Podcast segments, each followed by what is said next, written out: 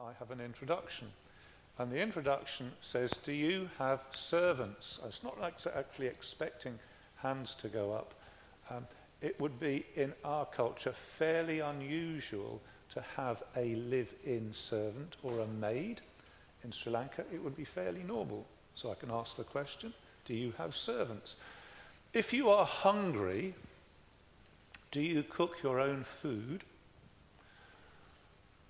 Or do you eat out with a chef and a waiter to serve you? Do you say when you go to wherever you go, McDonald's, El Campo, Cafe Rouge, I would like some of your finest salmon. Bring it to me. I'll pay. Oh, let's be clear. I'm going to pay. If you or your house or your clothes are dirty, do you clean it all yourself? Or do you get a cleaner in to deal with the mess?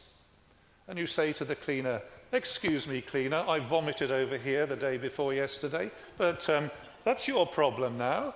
And uh, uh, the children have painted all over the walls. That's your problem now. Of course, I'll pay, but you clean up the mess. Do you have a cleaner? On a journey, do you say, I'm going to Newcastle today, I need to get to Gatwick Airport, I'll just get out my finest walking shoes and walk up to Gatwick?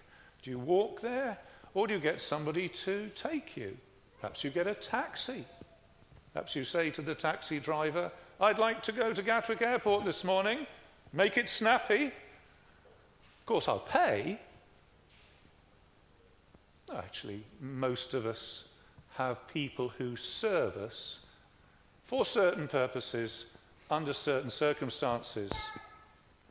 And servants do hard work for their employer. Uh, well, that's the plan anyway. Cooking, cleaning, taking, bringing.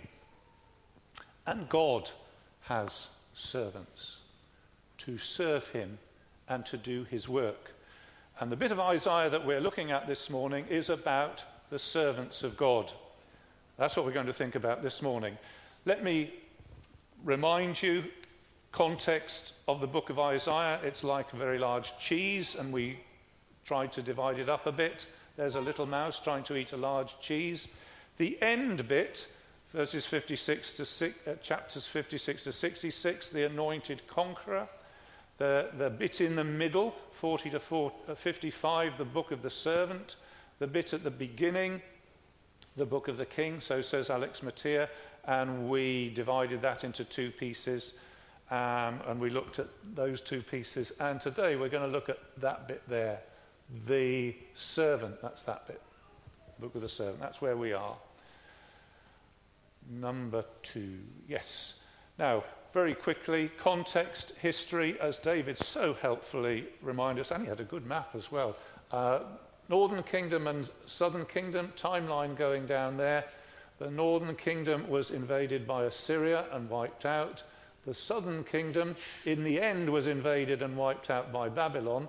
But in the time when the prophet Isaiah was writing, uh, they were seeing the problems with Assyria and the whole thing about how they would react to that uh, is part of what the book is all about. Will they trust the Lord to fight for them or not? Here's the geography, and David had a nice map of that as well. Uh, we had uh, Jerusalem, God's headquarters. We have Egypt, which offers, uh, that's a place where they were rescued from slavery. Egypt is saying, if you stick with us, we'll help you against the threats of Assyria, that one, and the threats of Babylon. Of course, Babylon only became a threat at a later point. So that's the history and the geography. Previously, we looked at, first part, the city of God and its t- under two futures. Do you remember that God accused his people of serious crimes and uh, pointed out that that leads to destruction? He also told us about the city uh, which was a, a, A corrupt city becoming the faithful city. You get that in chapter 2, chapter 1 and chapter 2. Zion being Jerusalem and her king, the eternal city. We looked at that in the first section. Uh, and then we looked at the, uh, the idea of pregnancy and the people who will bring forth a child who will be king. And we have all those prophecies about the virgin will give birth, we'll call him Emmanuel. Uh, unto us a child is born, unto us a son is given, and the government will be on his shoulder, and his name will be called Wonderful Counselor, Mighty God, Everlasting Father. We looked at those in the first parts of Isaiah. We looked uh, the other time at the nations and the spread of the nations and their creator. Assyria, the threat that was repulsed. And he's actually, Assyria is actually in the Lord's hands. Babylon and her gods, who will appear in future to triumph over the Lord and his people, but he's actually going to be defeated by the Lord. Israel, the faithless city that will become faithful because the Lord will not abandon his people. And then we had that was sandwiched between the specific of Ahaz, the king who refused to trust God, and his son Hezekiah, who, when push came to shove, did trust the Lord and saw the Lord work in a mighty way. So that was a very quick journey through Isaiah to bring us to the bit about the servant, which is what we're going to look at today. So I'm just not going to try to do too much detail, but to introduce you to some of the servants of the Lord. The servants of the Lord have a twofold problem. The nations, there's a nation, proud, idolatrous, making them uh, worshipping idols, pretending to be God. We will be the most high. But actually limited. They are not God, in fact. They're idols, whom they worship, are bits of tree. Second problem is Israel. Israel does not trust in God, is tempted to trust the plans of the politicians, making alliances, seeking security in deals instead of in the promises of God, disobedient, and even following the idols of the nations. Her God is not an idol. Her God is the creator of all things. And here is the issue how can God bless his rubbish people? And how can God bless the nations? Is he interested in doing so? Apparently, yes. How can he bless the nations too? And that, the answer to this lies in the service and the work done by the servants that we're going to look at this morning. So let's look first of all at, uh, at one uh, servant just as a, to get us going. This is in Isaiah chapter 20. Isaiah chapter 20, and it introduces us to the thought that Isaiah himself is a, is a little bit like the, the nation to which he ministers. But um, I'm not going to push that too hard, but let's look at this, these few verses just to get us going. Isaiah chapter 20. In the year that the supreme commander sent by Sargon, king of Assyria, came to Ashdod and attacked it and captured it, at that time the Lord spoke through Isaiah, son of Amos. He said to him, Take off, take off the sackcloth from your body and the sandals from your feet. And he did so, going around stripped and barefoot. Then the Lord said, Just as my servant Isaiah has gone stripped and barefoot for three years as a sign and a portent against Egypt and Cush, so the king of Assyria will lead away stripped and barefoot the Egyptian captives and the Cushite exiles, young and old, with buttocks bared, to Israel's shame. And those who trusted in Cush and boasted in Egypt will be afraid and put to shame.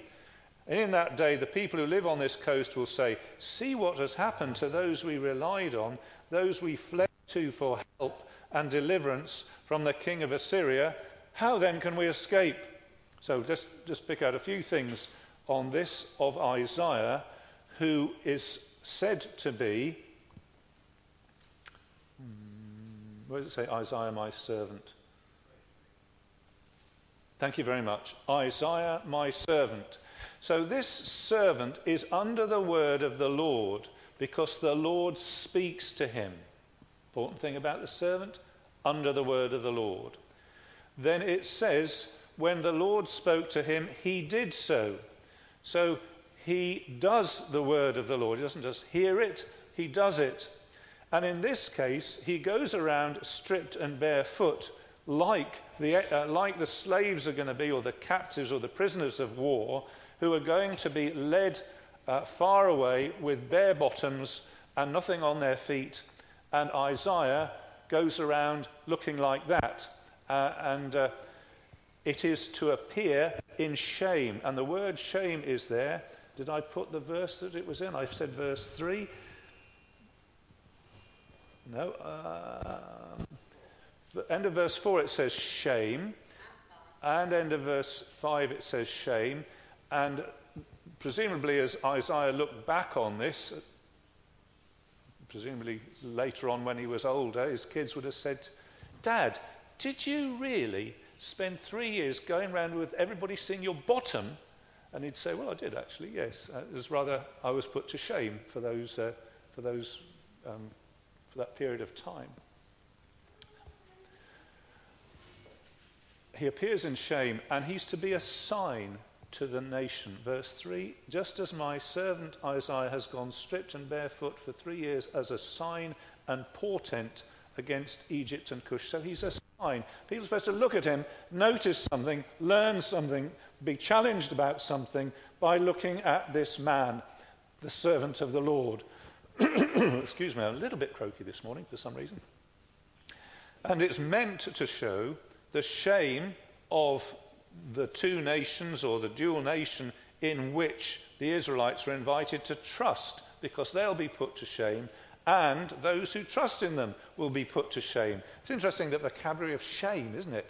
Uh, it is a shameful thing if you go around. You know, do you ever have those horrible dreams where you wake up and think, I've gone to work in my pajamas and I look, just feel completely ashamed of myself? And um, perhaps it's just me. Uh, Wish I hadn't said that now. Um, but here is Isaiah uh, bearing shame uh, for a reason. I won't push that any further, but there's one of God's servants, Isaiah. Let's look at the second person who's called his servant. This is in chapter 37, verse 35.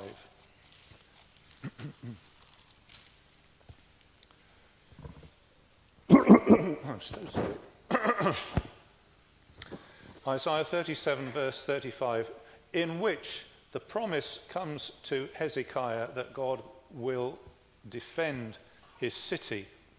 And the verse says, Isaiah 37, 35, I will defend this city and save it for my sake and for the sake of David, my servant.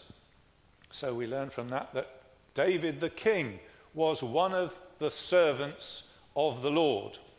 Uh, so we'll give him a crown and we'll remind ourselves that this, the idea of being the king, is that he is the anointed. Uh, in Hebrew, the Messiah. We use that in English, don't we? Messiah. Or in, if you to put it into Greek, it would be the Christ. So David, the anointed, he's the Messiah, he's the Christ and he is also the servant. So let's anoint him with some oil as well. And uh, the job of the king is to rule and to bring justice. So I, I'm going to have to give you a Hebrew word, mishpat. It means something like, I think it means something like order, getting everything right, with good decisions being made and uh, harmony established. And that's what the king is going to do. He's going to produce mishpat. That's what this servant does. And in this text, we learn that the king is linked to the city because it says, I will defend this city and save it for my sake and for the sake of, of David, my servant. So obviously, As the Lord looks on David, his servant, he thinks about the city and says, The city and David belong together. I will save it for the sake of my servant. So there's the city, and there's the king. I'm sorry, there's the people uh, that the king has as his people. This servant is also linked to the Lord because the Lord says, I will save this city for my sake and the sake of David, my servant. So there seems to be a, a, a parallel or a link between what God says of himself, his glory, his purposes, his sake, and the sake of David, his servants, So they seem to be linked together in some way. And so he serves God because he's the servant of the Lord. And there is a commitment from God to him. So it isn't just that God says, you know, like we would say, uh, get me a cup of coffee, and then you'd never see that person again. I uh, wouldn't expect to see the person again um, necessarily. But God says to David, You're my servant, but I'm committed to you. I have a bond with you. Your city, ah, your city, I will save. So there's a commitment between the employer and the servant. And because of the law, because of him, the Lord saves the city. So there's David, the king, one of the servants of the Lord. And the king is the reason that the city is saved. Uh, we have the son of David, don't we? Do we know the son of David? Same relationship. Uh, for his sake, the Lord saves his people. Uh, and he has, he is the builder of a great city whose architect is God, uh, a city with foundations that we're looking forward to. So there's a link here in this whole business of the servant David to Jesus himself, the great Saviour. Now then, let's think of another servant. And this is the servant Israel. So we need to go out of Isaiah to the book of Deuteronomy, right back in the beginnings of Israel. And this is what David was, uh, David Wrigglesworth, I mean, rather than King David, was uh, referring to in the children's talk. And here is the text that talks about this Deuteronomy chapter 4, verses 5 to 8. Deuteronomy chapter 4, verses 5 to 8. So there's my little map Mediterranean, Egypt, Jerusalem. There's my map. And in uh, that particular place, God brings his servant, puts the servant, so I've done the servant as a person, in a particular geographical place. And it says here in Deuteronomy 4, verses 5 to 8 See, I have taught you decrees and laws as the Lord my God commanded me. This is Moses speaking to the people, that you may follow them in the land you are entering to take possession of it. Observe them carefully, for this will show your wisdom and understanding to the nations who will hear about all these decrees and say, Surely this great nation is a wise and understanding people. What other nation is so great as to have their gods near them the way the Lord our God is near us whenever we pray to him? And what other nation is so great as to have such righteous decrees and laws as this body of laws I, Moses, am setting before you today? So that's uh, part of Israel's understanding of why she's put there and what her role is. She's under God's word, like Isaiah was. She's to obey the Lord's word. And she's to be the envy of the nations because God hears her prayers. She's to be the envy of the nations because of the way of life and the quality of the community under the word of God. Uh, and uh, we had some words here. Uh, in verse 8 What other nation is so great as to have righteous decrees and laws this body of laws? So we had a word for righteous, we had a word for decrees, which I think is linked with the idea of wisdom, and one of those words in there is the word mishpat again. So here is the servant Israel. It doesn't say servant, but we're going to say that in a minute. And she is put there, if I may say, to be a light to the nations. So I put some little yellow light signs. Do they show? Yeah, sort of. So she's there to be a light to the nations. The nations around are supposed to look on and say, wow, what a great God. What a wise God. What a wonderful God. Just like David said, we want some of that. That's what Israel is intended to be. Let's find out where she was, where she'd ended up by the time we get to Isaiah 42. Please, will you come with me to Isaiah 42, which was read to us. Oh, that, ah, this bit wasn't read. Uh, Isaiah 42 from verse 18.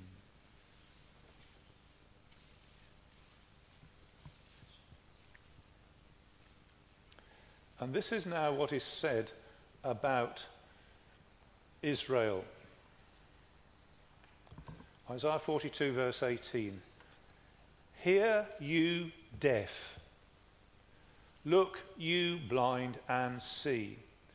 Who is blind but my servant, and deaf like the messenger I send? Who is blind like the one committed to me, and blind like the servant of the Lord? You have seen many things, but have paid no attention. Your ears are open, but you hear nothing. It pleased the Lord, for the sake of his righteousness, to make his law great and glorious. But this is a people plundered and looted, all of them trapped in pits or hidden away in prisons. They have become plunder with no one to rescue them. They have been made loot with no one to say, send them back. And it goes on to say in verse 24 uh, Who handed Jacob over to become loot and Israel to the plunderers? Was it not the Lord against whom we have sinned? For they would not follow his ways, they did not obey his law. So he poured out on them his burning anger, the violence of war it enveloped them in flames, yet they did not understand. It consumed them, but they did not take it to heart. Here is God's servant Israel, now described as deaf, not listening, can't hear, described as blind. What do you see? Can't see anything. Can you see what God's doing? No, can't see it at all. Impoverished, verse 22, plundered and looted. Instead of glory and splendor, they are in the gutter, impoverished. And they are imprisoned. They are trapped in pits and hidden away in prisons, probably thinking of the Babylonian captivity. They're in a, a detention center in Babylon, under lock and key, in some dark, horrible place. That's where this servant has ended up, far away in Babylon. And why? Verse 24 because they were disobedient. They were under the, the word of God, but wouldn't do the word of God. We would not follow his ways. We did not obey his law. And what did God do? He wrapped them in the flames of judgment. Verse 25. It enveloped them in flames, and still they did not understand, still they did not take it to heart. It's a very bleak picture of what has happened to the nation that God took to be his servant, to be a light to the other nations, to be the envy of other nations, here, and here they are, deaf, blind, impoverished, imprisoned, disobedient, far off, headed for flames of judgment. And, ladies and gentlemen, this is a picture of the human condition. It's not simply meant for us as a historical description, although it is that. It is a prophetic description, and it is a description which completely suits the human condition. What are people like? What are we like if we're left to ourselves? Answer we are deaf. We cannot hear what God says to us. unless there is a miracle, unless he opens our ears, we do not hear. Jesus experienced this in his ministry. He talked to thousands and thousands of people, and at the end, the number of people who heard was really very small. Deaf, blind. We cannot see what actually is obvious. We have problems seeing that God made everything but he did. We have problems seeing the truth of what it says in the Bible, but it's true. We are impoverished. Human nature, human humanity, the human condition is not that we are rich in the things that matter. We are poor. We are in the gutter with the spiritual things that matter. We are imprisoned. There is a slavery which grasps men and women, boys and girls, unless God does something about it. A slavery, which the New Testament says, a slavery to sin. Just as really as those captives in Babylon were slaves, we too are slaves. We can't escape from sin. And we are far away Spiritually, we are far away from God, uh, like the prodigal son who went off to a distant land to get away from his father. So we as a race, we in, uh, uh as human beings, have emigrated far away from the holiness and righteousness and truth of God to a place of sin and selfishness and our own little world far away from God. We don't love God by nature. We don't want to do what he says unless it suits us for our own purposes. And the flames of judgment are as real for us as for them. It's a picture of the spiritual condition of men and women. It's a very bleak picture. It's a very stark picture. And I'm going to ask you this morning whether you agree with that picture. Because this is the picture that God paints. This is the picture that Jesus paints of our need for Him. And unless we're agreed on this point, then the rest of it doesn't make any sense because this is what He rescues us from. And if we don't think that's where you are, then you won't particularly want to be rescued. Deaf, blind, impoverished, far off, disobedient, headed for judgment.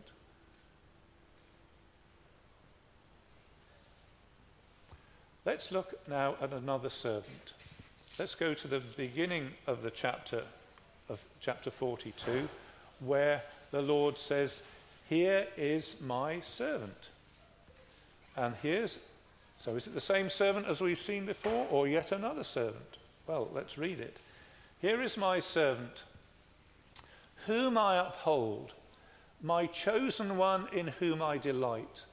I will put my spirit on him, and he will bring justice, mishpat, to the nations. He will not shout or cry out or raise his voice in the streets. A bruised reed he will not break, a smouldering wick he will not snuff out. In faithfulness he will bring forth justice, meaning mishpat. He will not falter or be discouraged till he establishes justice on earth. In his word, in his law, the islands, mm, meaning the continents, will put their hope. Who is this servant? What does it say about him? It says that God delights in him. So God isn't looking at him as he looked at his deaf, blind servant. He's looking at him as the servant that he delights in. The Spirit of the Lord is on him. So he has a special link with the Lord, uh, a special enabling power from the Lord. He has a, a work to do. He will bring mishpat, justice, to the nations. Is that what it says? It does. It says to the nations.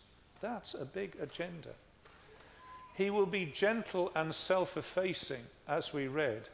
And it says of him in verse 6 I will keep you and make you a covenant for the people.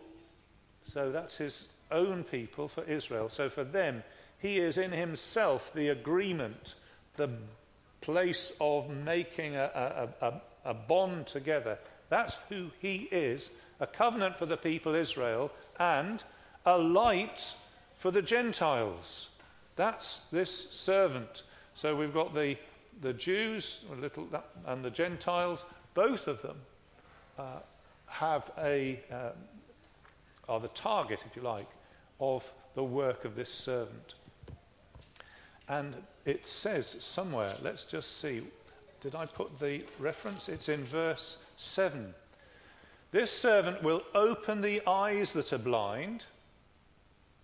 He will free captives from prison. He will remove people from the dungeon, those who sit in darkness. Isn't that brilliant? He's the very one who will deal with the problem of the servant that we were talking about a moment ago. And he does what Israel was supposed to do. He's the light to the Gentiles, he's the obedient servant.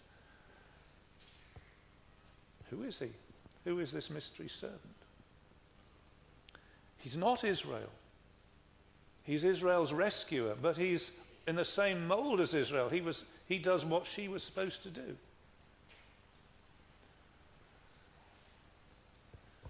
Isaiah 42, verse 18 and following. That's the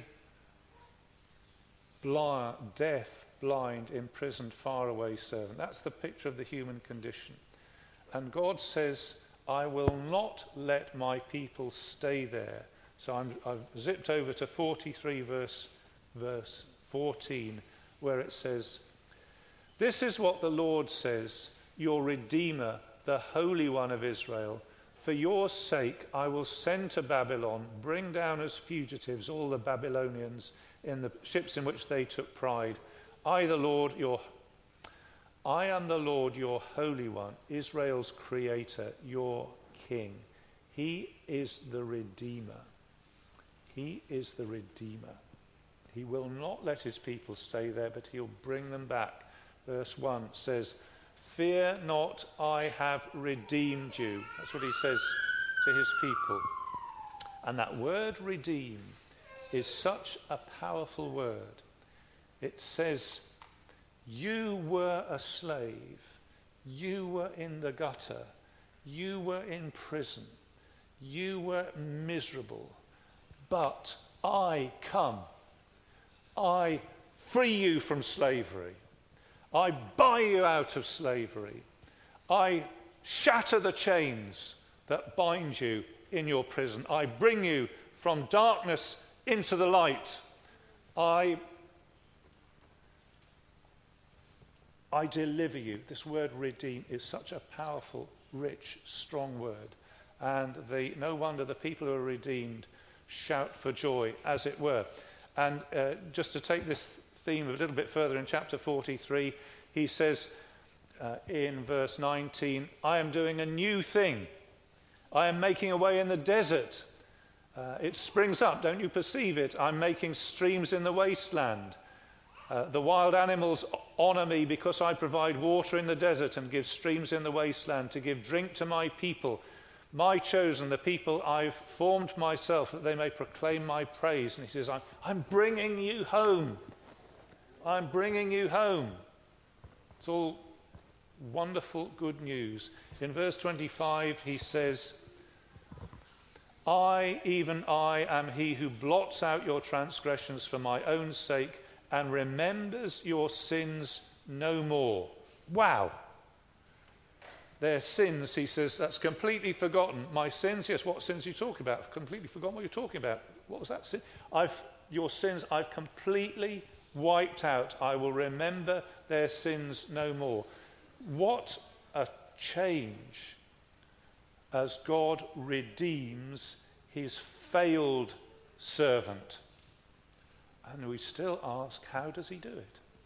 How does he do it? How can God make his failed rebellious servant into his favored, obedient servant? And the answer is through that mystery servant that we looked at a moment ago, who turns out to be the suffering servant. Please turn to Isaiah 53, where we find in this chapter, it actually begins at verse at 52, verse 13, see my servant will act wisely. And rather than read the whole thing, because it's, it's, it's not only wonderful but also long, let's dip into verse 6, where it says, uh, end of the previous verse, by his wounds we are healed. And in verse 6 it says, We like sheep have gone astray. Yep, that's right, that was us. Each of us has turned to his own way. That's right. And the Lord has laid on him the iniquity of us all. Just see what we're saying? The, the wretched, failing servant his wandering, his foolishness, his iniquity. The Lord has taken that and laid it on the obedient servant, the gentle servant, to make him the suffering servant. The Lord has laid on him the iniquity of us all. By his wounds we're healed. So there's the, the good servant, beginning of uh, Isaiah 42, and he becomes like the captive servant in the gutter because the Lord lays on him the iniquity of us all. Who would have thought that? Who would have thought that God would do that? To bring into play this mysterious figure who does what Israel was supposed to do, and then, as a reward for his obedience, as it were, gets slammed with all the sins and the guilt and the shame that wretched people incurred and deserved. And he bears that for them. Who would have thought such a thing? What other God has invented a way of salvation like that? Is it not the most glorious thing that God should have a servant like this? And who is this servant? Who is this mysterious servant?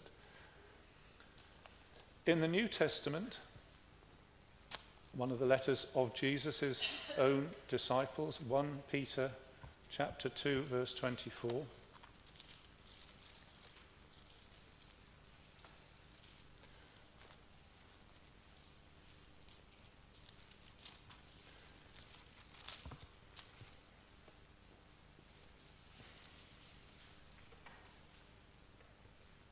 Refers to Jesus. He refers to Jesus of Nazareth, the man who was born in Bethlehem, lived in the northern part of Israel, made friends with fishermen who fished around the Sea of Galilee, and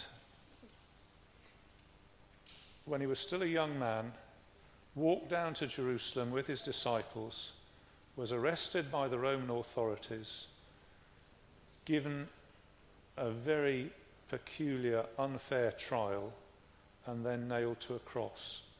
This Jesus is whom he's referring to. He says about this Jesus, 1 Peter chapter 2 verse 23, when they hurled their insults at him, he did not retaliate. When he suffered, he made no threats. Instead, he entrusted himself to him who judges justly. And then he says, He himself bore our sins in his body on the tree, so that we might die to sins and live for righteousness. By his wounds we are healed. Do you know where he quoted that from? It's a servant, isn't it? By his wounds we are healed. And he's saying Jesus is that servant. Jesus is that servant. Jesus is the one of whom it was said, Behold, my servant, my chosen one, in whom I delight. Um, the Spirit of the Lord abides on him. Uh, he won't cry out aloud, the bruised reed he won't break. That's Jesus. He himself bore our sins in his body on the tree. By his wounds, we are healed. That's who it is. That's who Jesus is. That's what he, that's what he did.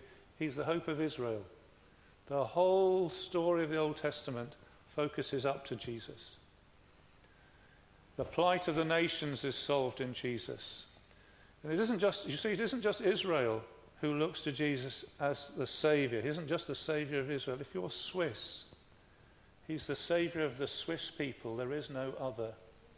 If you are German, He is the Savior of the German people. There is no other. If you are English, He is the Savior of the English people. There is no other. If you are African, the wonderful African continent, that's the only Savior to look to. Whatever nation, He is the Savior for you. The plight of the nations is solved in Jesus. If you like, He's the servant who cleans up the mess that we've made.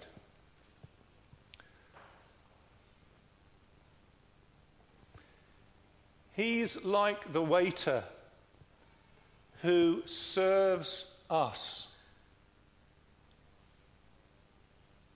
He's like the cleaner who cleans up the mess we made. He's like the taxi driver who takes us home. And the, this amazing thing that Jesus, who is actually simultaneously the son of David, so he's the great king and the great prophet, that this Jesus is to prepared to serve us. Like we would say, cappuccino, please, glass of water, and the deal with the, um, with the pastry as well, please. Yes, certainly. But Jesus is prepared, to, I'll do that. Know, what do you need? You need forgiveness, cleansing, new life. Yeah, I'll do that for you. He's prepared to serve us. He's prepared to clean us. There's some vomit in my life. There's some muck in my life. It's disgusting and horrible. Jesus says, I will clean that. I'll clean that. He's the taxi driver who will bring us home. I, I need to get to, I, I, need to, I'm at Gatwick, I need to get home, I need to get home, somebody take me. And, and he says, I'll take you. Take you all the way home. Take you all the way home. Just jump in, I'm prepared to do that.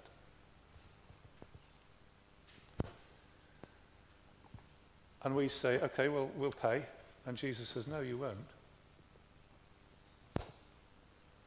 That's the thing, isn't it? I made the mess. Jesus, I'll, I'll pay you to clean that up. And Jesus says, no, you won't. Because you can't pay. You don't have what's necessary to pay. I pay, or it doesn't get done.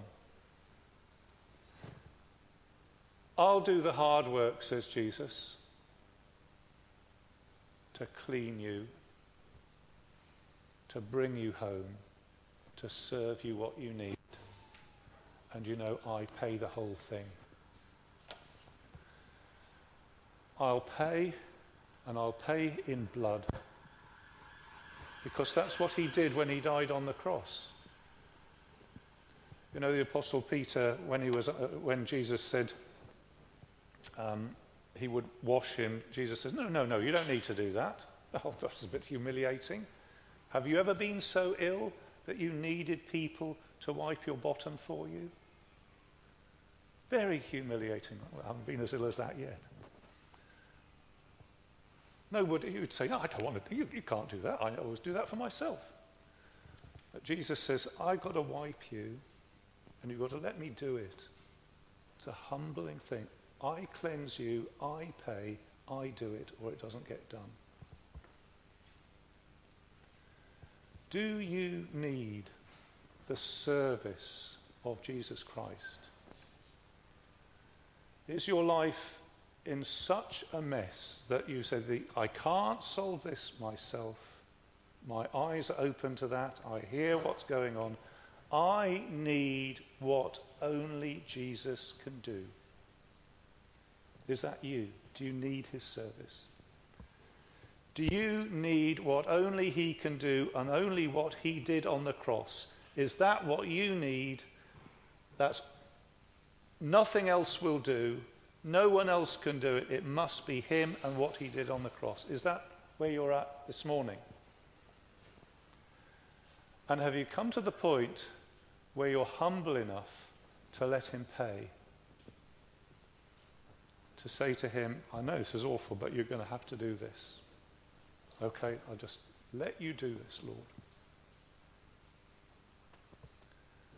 Are you at the point where you are asking Him to do that?